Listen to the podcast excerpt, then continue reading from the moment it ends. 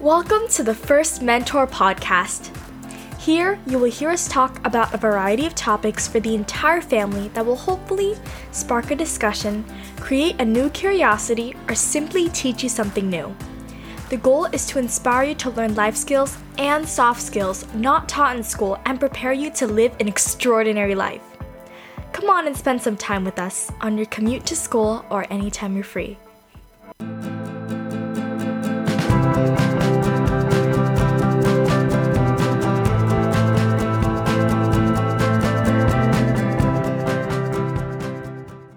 Hello, mentees and family of mentees. Thank you so much for joining us for another episode of the First Mentor Podcast. And this is your host and mentor, Vanessa Yang. For today, we have invited Winnie Chen Wang from Mindful Healing Heart to talk to us about how to handle rejection. Now, for this episode, which is part one of our discussion, we will learn more about Winnie's multifaceted background and learn the foundation of how rejection served her in finding her passion and calling in life. Also, remember to tune in to part two several weeks from now when we dive deeper into the discussion of rejection and how it impacts our health. And again, thank you so much for your continued support. And remember to subscribe, add us to your favorite list, and share this podcast with your friends and family. Also, follow us on First Mentor Street on Instagram and Facebook if you haven't done so already. Now, let's dive into our discussion with Winnie. Hello, everyone. Welcome back to another episode of the First Mentor Podcast. And I would like to introduce my guest today to you, Winnie Chen Wang from Mindful Healing Heart. Welcome to the show, Winnie. Thank you so much for having me, Vanessa. I am so excited today to be with all of you, and I can't wait. I know we have a really interesting topic with a very unique spin because of your background, and we're going to hear about it in a little bit. What we're going to be talking about today is how to handle rejections in different scenarios, right? But because of your very unique and interesting background, especially right now in energy healing, we're going to also talk about how different types of rejections manifest themselves within our health and body. But before we dive deeper into it, let's give our listeners a chance to get to know you better. I used to be a very academic nerd. Mm-hmm. I have mm-hmm. four science degree, two from MIT. So I have a computer science degree. I have a Sloan School, which is like an MBA for undergrad. And then I went to NYU. I have a digital marketing degree. And then I have a degree in Oriental medicine and acupuncture. Yeah, fantastic background. I feel like it's very interesting every time I hear about your background. I'm like, first of all, she really studied a lot, but I thought it was interesting how the different majors or uh, areas that you focus in kind of intertwine into who you are today. And can you tell the listeners a little bit more about what you do at Mindful Healing Heart nowadays? I'm going to uh, delay the question about Mindful Healing Heart because I know that the audience is high school and college, I think the number one challenge that everybody face is what school do I apply to or what mm-hmm. job do I apply to?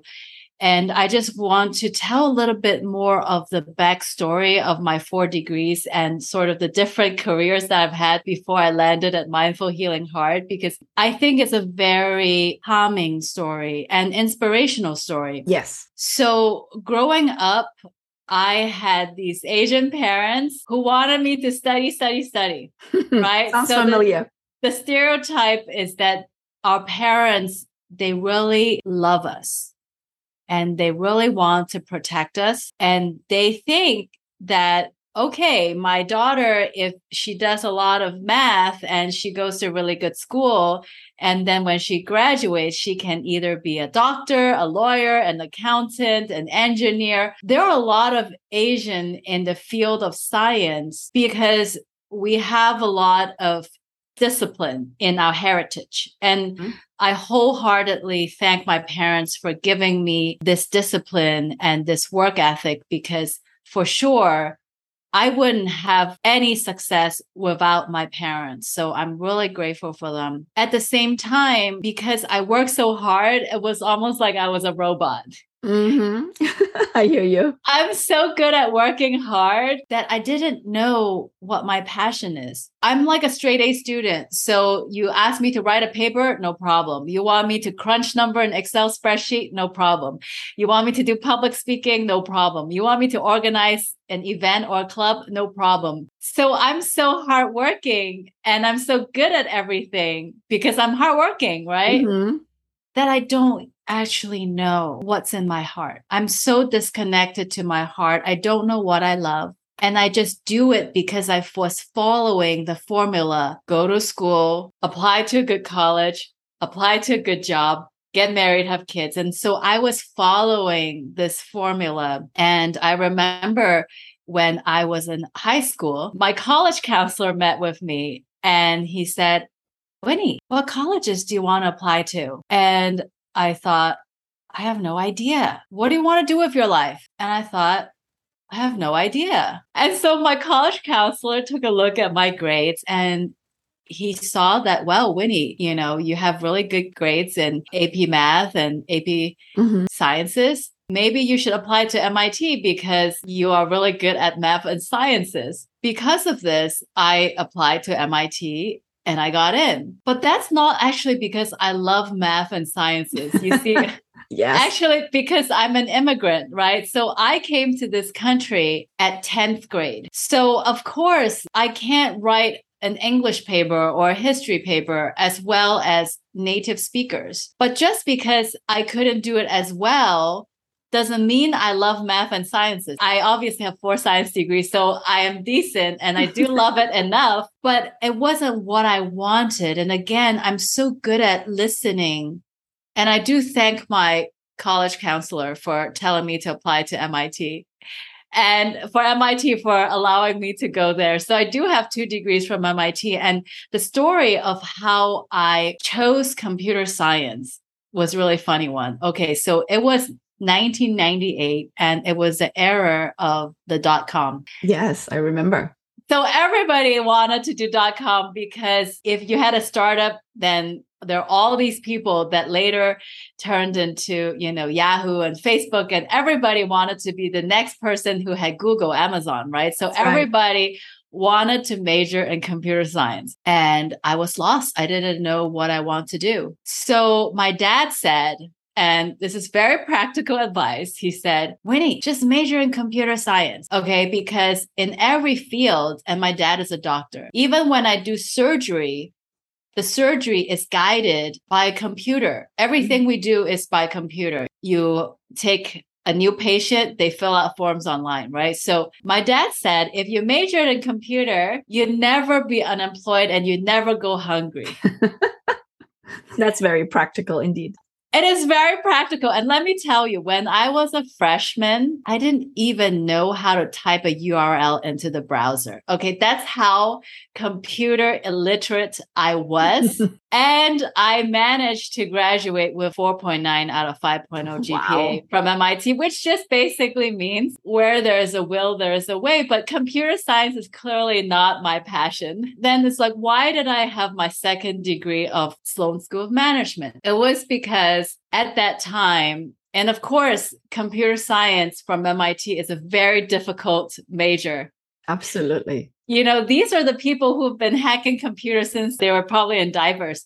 For me to get a good grade and a GPA at that time, I had to major in something also easy to pull my GPA up so that if God forbid, once in a while I got a B, that there's some other class that can pull my grade up. So the easiest would be business. So then that's how I got the Sloan School of Management. It's really, I took it to pull my GPA up. At the time, I really love dancing. I love every kind of dance, you know, ballroom, salsa, waltz, cha cha, hip hop, clubbing, tango, anything. I just love dancing. Mm-hmm. And New York being the dancing capital in the United States, I was like, well, I got to find my job, self a job to go to New York. And of course, to pay for rent in New York, I got to get a job that pays. And that's how my first job out of college was actually at Goldman Sachs. And I was mm-hmm. in fixed income. And it's not me at all because I'm not really a money person. I don't love investment, but I was good enough at crunching numbers, mm-hmm. right? I had the skills to do it, but my heart wasn't in it. That's sort of when I had the first rejection in my life. For those of you who might be interested in a financial career, these firms often sign what they call a two year program. So they have a two year analyst program. At the end of the two years, they either give you another one year analyst program or they might promote you to associate. But because my heart wasn't in it and I know something is missing, you know, like I didn't come here to do Wall Street, right? Something in me just didn't click.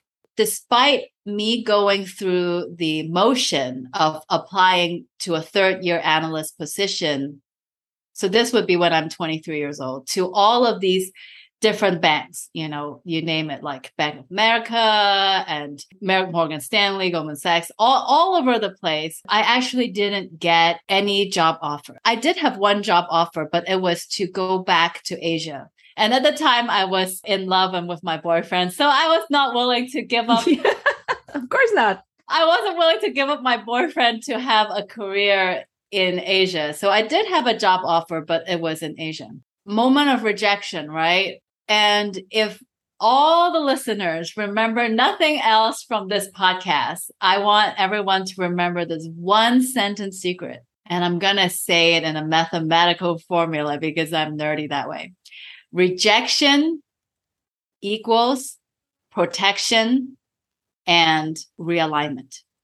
I'm going to say it mm-hmm. again. So rejection equals protection plus realignment. So, what that means, protection, is when I am rejected by something, it's either I'm being protected from something or I'm being realigned to something else. So, for example, if my life calling is to be a doctor, then working on Wall Street is not in alignment to me being a doctor. That's right.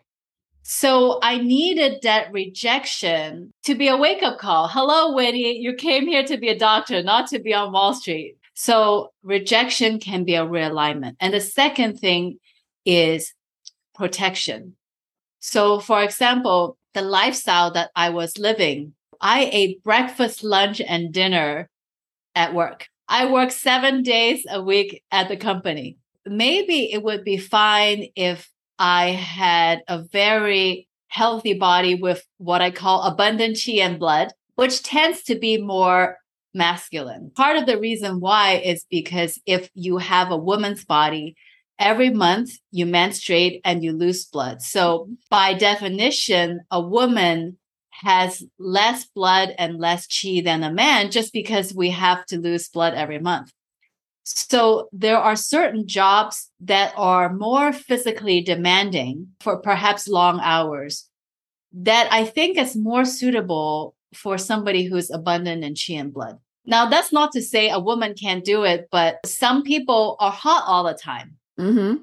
And some people are cold all the time. And so my body constitution is that I'm cold all the time. And so my body isn't made for working long hours. And so therefore that rejection is actually protecting me from damaging my health.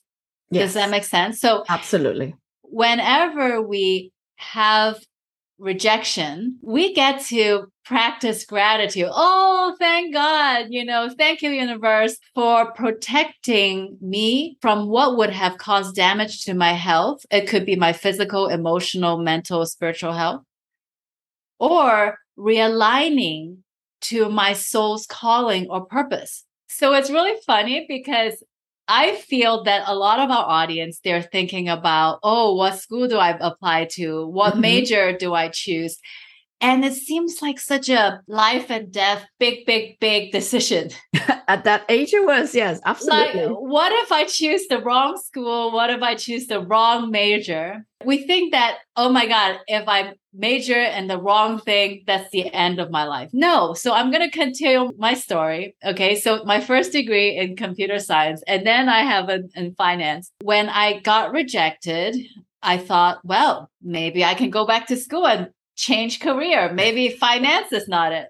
At that time, I was living in New York and I applied to two schools. One is marketing and one is actually music technology because I love music and I thought that, well, maybe I can be in the back room and edit music. So I got uh, applied and admitted to two programs at NYU. And in the end, well, it also happened that at that time I was madly in love.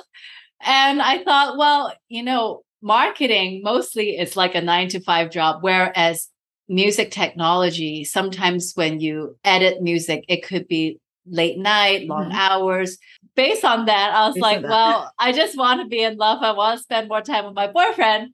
I picked the digital marketing program. So I got myself a consulting job, but that involved a lot of flying.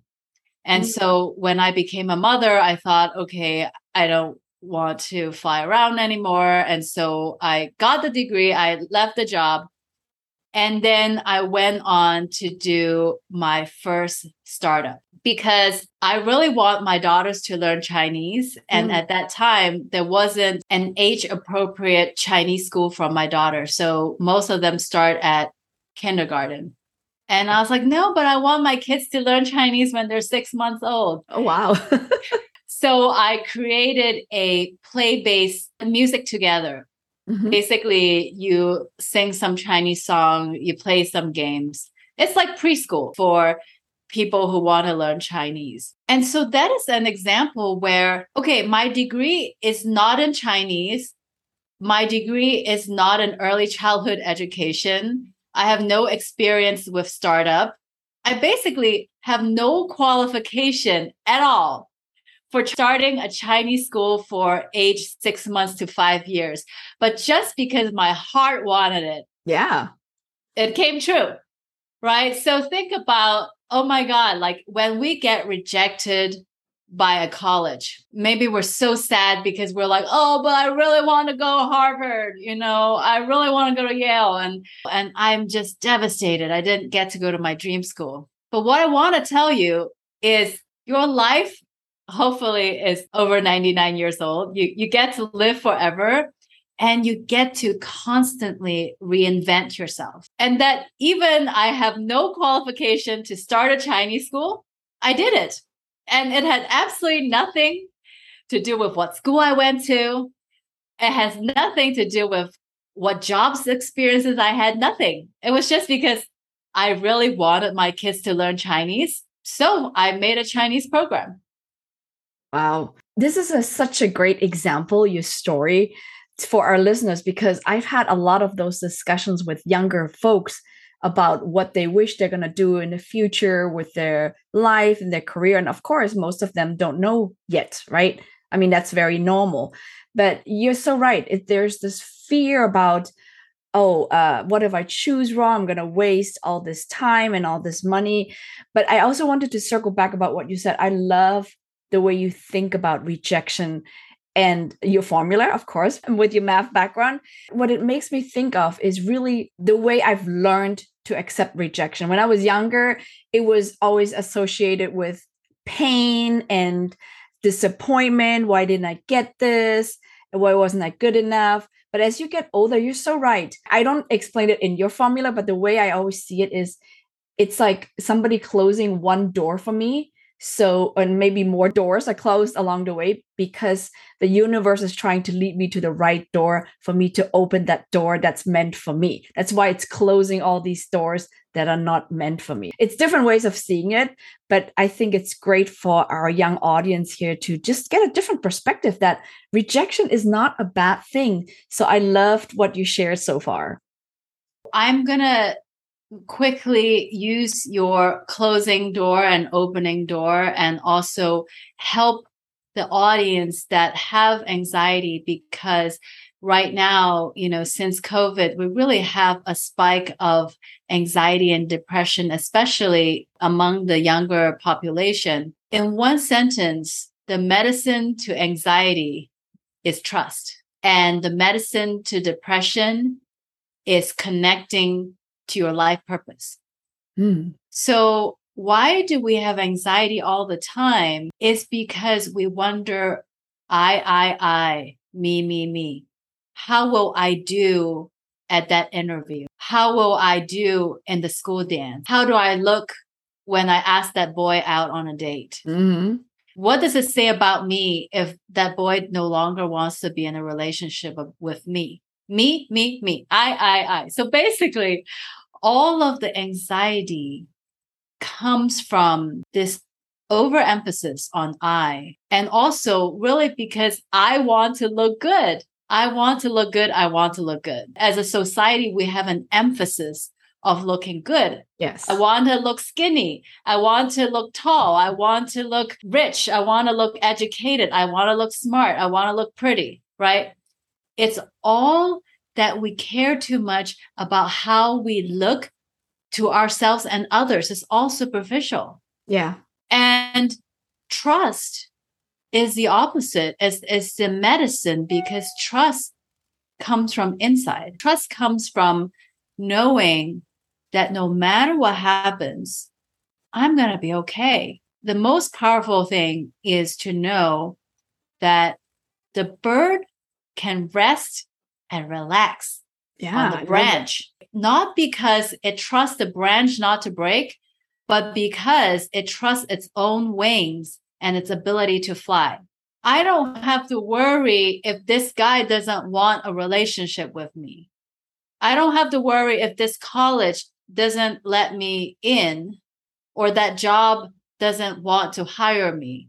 That is outside of me. It doesn't matter what's happening outside. What matters is how I trust myself that no matter what, I know that I will find a way. Mm, very deep, but it's so, so true. And so we can keep reinventing ourselves. I know that a lot of our audience, one of their major challenge is around dating.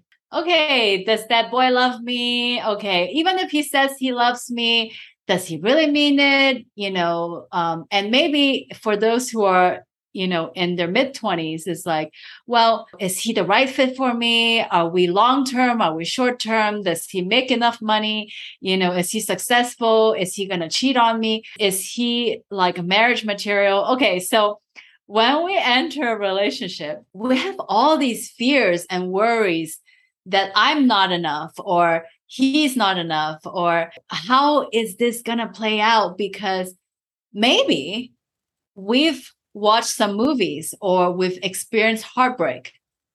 And it's almost like we have some PTSD about this. It's like, oh, I don't know if I want to like go on another date, or I don't know if I want to ask her out, or, you know, what if I fall in love with this guy and two years later I found out that he cheated on me and he's the wrong guy, right? So we have all these fears yes around how the relationship will unfold and we have this fear of rejection. What if he doesn't love me?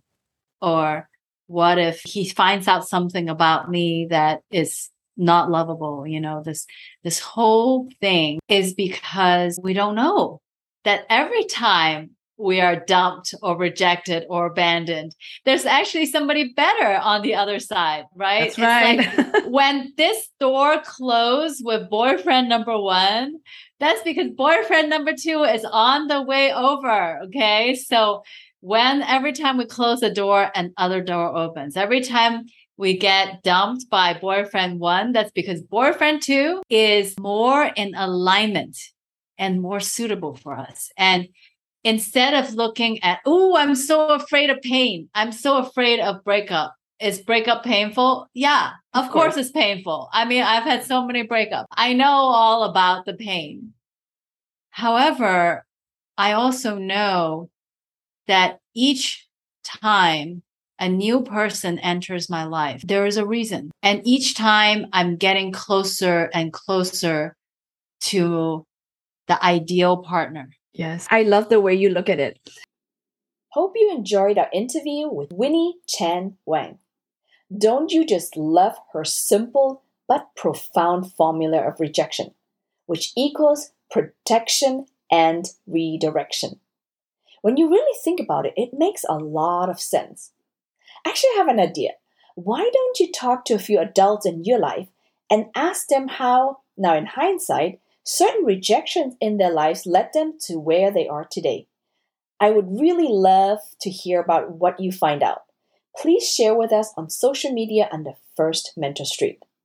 And thank you so much for spending time with us today, and we'll talk to you in the next episode. Until then, have an amazing week.